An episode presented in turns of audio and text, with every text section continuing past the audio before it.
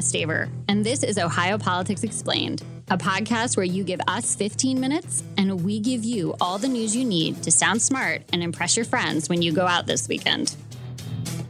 Hey everyone, welcome back to Ohio Politics Explained, the Three Chickens and a Side of Redistricting edition. This week we're talking about a controversial education bill from Florida that got introduced in Ohio, one Democrat's personal mission to change our sexual assault laws, what's up with that May 3rd primary, and all the bills passed before lawmakers left Columbus. Joining me this week is Jessie Balmert. Welcome back to the show, Jessie. Thanks for having me. Yeah, so we got a lot to cover, and let's get started. Our first topic is a bill that most people know as Don't Say Gay. And this week, two Republican lawmakers introduced a version of it here in Ohio. It's House Bill 616, if anyone wants to check it out. And what it would do is ban, and I quote, any curriculum or instructional materials on sexual orientation or gender identity for kids in kindergarten through third grade. Kids 4 through 12 would get age appropriate education based on state standards. Teachers who violate the law would lose their licenses and school districts could lose state funding. So the question is what does sexual orientation and gender identity mean? Now, opponents say that's why they call it Don't Say Gay, because they think it means don't talk about LGBTQ families or characters or read books like When Aiden Became a Brother, which is about a transgender boy, or Julian is a Mermaid. Neither of these books deal with sex. The characters aren't having romantic relationships, they're, they're kids, but they present being transgender or boys dressing up as mermaids in positive ways. And I talked with Maria Bruno from Equality Ohio, and she said, quote, it becomes clear very quickly when the specific materials begin to be cited that when they say sexual orientation, they mean non-heterosexual orientation. So now opponents say it actually is about sex and that talking about these topics with small children can lead to grooming, and that's why they oppose it. And we're probably going to hear a lot about this in the coming weeks. Yeah, you've really taken the lead on this topic, so I feel like I should be interviewing you on it. But it's uh, immediately it was a topic that everyone was talking about, except for perhaps the sponsors of the bill who weren't making themselves readily available for interviews no. initially. So that was interesting. I think it's a topic that you're going to hear a lot about at the Ohio General Assembly. I think you're going to hear a lot of testimony from people who you know are vigorously opposed to this, or people who you know think it's a good idea for Ohio. If what happened in Florida is any indication, I think we're just in for a really controversial, heated couple of months on this one. Yeah, and adding an extra layer to it, um, groups like the Ohio Chamber of Commerce, they haven't come out explicitly against it, but they've voiced a little concern about this kind of legislation, particularly when it comes to attracting large companies like Intel. Yeah. And that's a whole other layer to this kind of legislation. Certainly. A lot of businesses are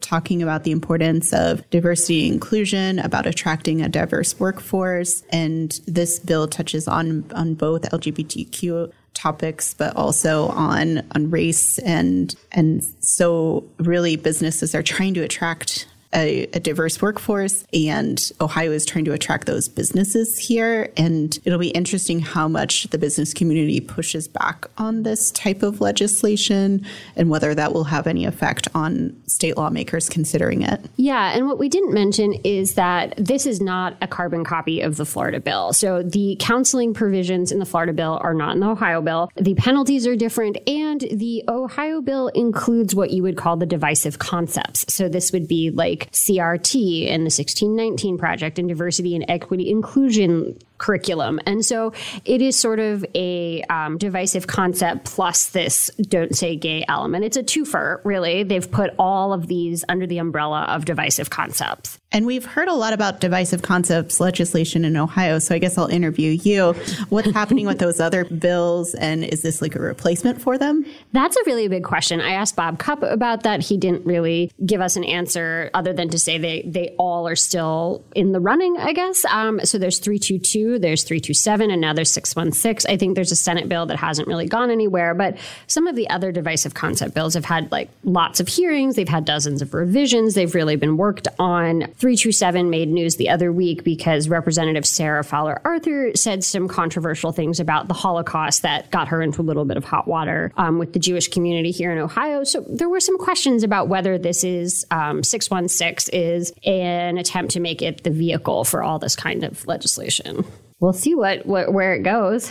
And eventually, we hope that uh, Representatives Jean Schmidt and Mike Loychik will talk to us about what their bill is. They are the main co sponsors. And I couldn't get them on the phone, and like no one else in the press corps got them on the phone yesterday. Yeah, it is unusual because usually when state lawmakers introduce a piece of legislation, they're all too eager to talk about it and the benefits of it and, and why they want to see it move forward in the Ohio General Assembly. And so I, especially if you're introducing something that you know is going to be talked about, you know is going to be controversial, it's important to just be accessible and answer questions about it.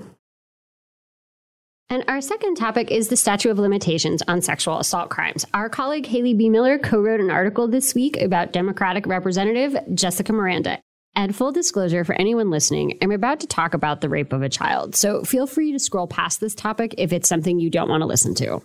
So Miranda opened up to Haley about how she was molested as a child. She describes staring at the ceiling in the house where this took place and how she can still remember it vividly. It's a really haunting account if you have time to read it. And I want to commend Representative Miranda before we talk about the legislation just for having the courage to talk so openly about something so personal from her childhood. And Miranda said she never filed charges against her abusers, but she thinks other people who have been through what she has should have longer to do so. So House Bill 266 would give victims of child sexual abuse until age 55 to sue their abuser or any institution that negligently facilitated that abuse. The current age limit is 30, and um, you know groups who work in this space say the average age that people come forward is 52. And so the question becomes: Should we extend this, and specifically, should we extend it for the group of men who say they were molested at Ohio State University? Because this bill would also create a three-year um, window for cases that have already expired. Yeah, and this is a huge issue because former OSU Dr. Richard Strauss, who has, has since died, was accused of you know, sexually abusing more than 170 individuals over a 10 year or 20 year career as the athletes and student health director over at Ohio State. There have been lawsuits over this, there's been settlements over this, but um, a lot, a number of these cases haven't been able to go forward because of the statute of limitations that um, Representative Miranda is talking about. And so I think some of the pushback, particularly from Republican lawmakers on this, is are you opening up these institutions to large settlements for cases that happened years and years and years ago. Um, I think the survivors of these incidents would say, if I have a vivid recollection of this, like if there is something that can be prosecuted here or, or brought forward in a civil lawsuit here, then that should be sufficient. That should be for the jury to decide, basically. Yes. whether there's whether there's any there there. And yeah, so the main opponent of this kind of legislation, or the most vocal one, is Representative Bill Seitz. He's been a longtime opponent of extending these kinds of statute of limitations, saying that memories can fade over time and basically victims should come forward sooner. It is worth noting that Seitz serves as a partner of counsel at Dinsmore and Shohl. I hope I'm saying that correctly. I'm taking a wild guess, but it's the firm that negotiated settlements for the Catholic Church here in Ohio. So just in context like he has some connection with these institutions that are being protected by the statute of limitations. Yeah, and our colleague was able to records request some emails with um, Bill Seitz that were. And some of the Strauss victims in particular. Mm-hmm, that were just kind of cringeworthy, saying, you know, they should have come forward earlier. So that is if you want to check it out, it is all in this very long, very thorough article. I would highly recommend it. But our third topic is Jessie's favorite topic of all time. And she's smiling at me right now because she knows what it is redistricting. And so I'm going to pitch it to you and say, what's up with the congressional? What's up with the legislative? Like, wh- what's going on? Because people are voting. Early voting started. Yeah, to be sure. So if you are voting early, which you are certainly allowed to do, started on Tuesday, you can vote for members of Congress. And the members of Congress you're voting for are from this second map that the Ohio redistricting approved in early March. And it is being challenged before the Ohio Supreme Court as potentially unconstitutional. But even if the court does rule against this map, it's kind of already on the ballot. So we're using it this time around. At least for 2022. At least for 2022. And the impact of that is people like U.S.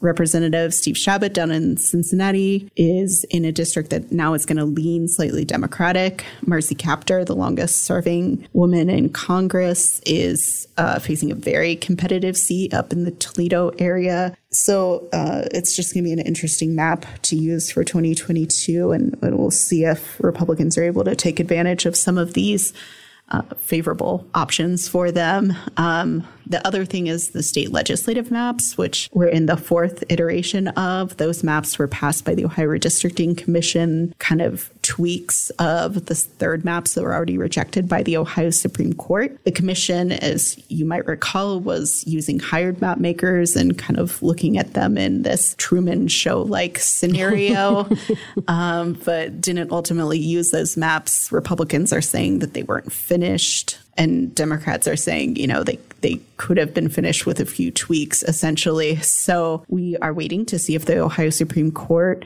you know, gives a thumbs up or thumbs down to those fourth versions of the maps. Um, if they are rejected, I think it's likely that this trio of federal judges is going to have to become involved. And federal courts really try to stay out of partisan gerrymandering yeah. and redistricting they don't issues. Like yeah, they would rather. Uh, one of the judges was basically like, "This is your problem, Ohio. You figure it out." But unfortunately, it might be their problem as soon as April twentieth. Yeah, because that's when they are going to decide. And if the court rejects this fourth set of maps, they may pick another map and then just set a primary, maybe August 2nd ish. Yeah, I think August 2nd is the most likely scenario for this second Ohio primary, which would include the state legislative districts and then state central committee, which is basically the governing body for your Republican Party and Democratic Party in this state. So that is a date that is kind of the last possible date for these things to happen before the November election.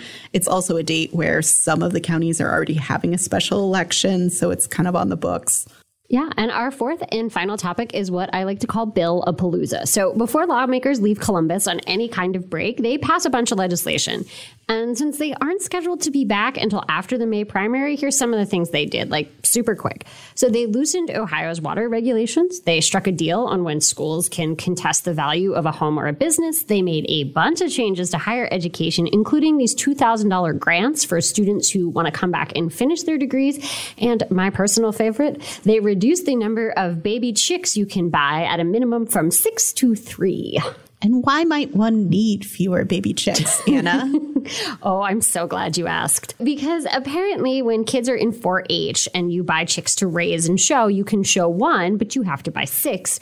And that's hard for families because then they've got to raise all six or they got to find somebody to give them to. Or, you know, like often baby chicks feels like a really dark thing to do in this situation. So uh, it puts them in a weird place. And um, Kyle Koehler, the Republican who sponsored this, said we wanted to get rid of it, but the Ohio Department of Ag was like, actually, no, we need to track this because of bird flu and other things. So we'll we'll live with three. And he passed it, and they have changed it. And actually, uh, Representative Brent, who is a Cleveland area Democrat, was super into this because she was in 4-H, and she said she always struggled to get people to take her extra baby chicks. Like, I'm not kidding. It was it was I don't know. I gobbled it up. And one more thing before you go. In the next couple of weeks leading up to the US Senate campaign and the gubernatorial primaries, like you're going to see a lot of ads. So we thought we'd talk a little bit about all the different ads that we're seeing, including this one with Josh Mandel's hands, which apparently no, he did not Photoshop himself onto a black soldier. They toned the photo and for some reason his hands got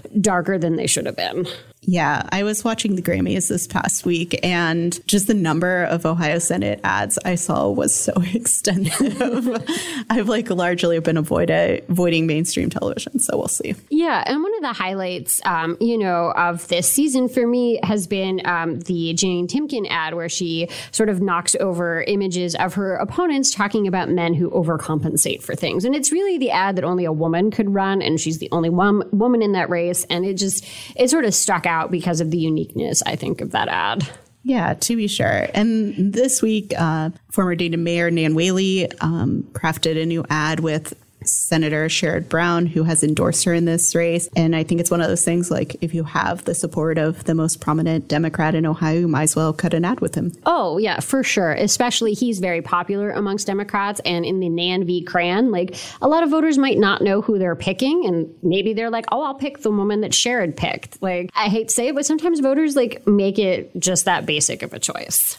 Yeah, and Brown is very well known, obviously, in the Cleveland area, and probably neither Cranley nor Whaley are as Southwest Ohio mayor is super well known to voters up in Northeast Ohio, so I'm sure it doesn't hurt. Yeah. And I mean, if you just want proof that ads can work, look at Mike Gibbons. Like, he consistently has been, like, I've been seeing his ads for months, and it's kind of paid off in all the polls that, like, we see. Um, he is neck and neck with Josh Mandel. He's occasionally the front runner, he's occasionally right behind, but he's in that, like, top tier of candidates. And I think a lot of that is just name ID and ads. It doesn't hurt to be able to introduce yourself to voters if you have a decent amount of money to throw at advertisement. And if you want to learn about any of the topics we covered today, check us out online at any of the newspapers in our network, like CantonRep.com.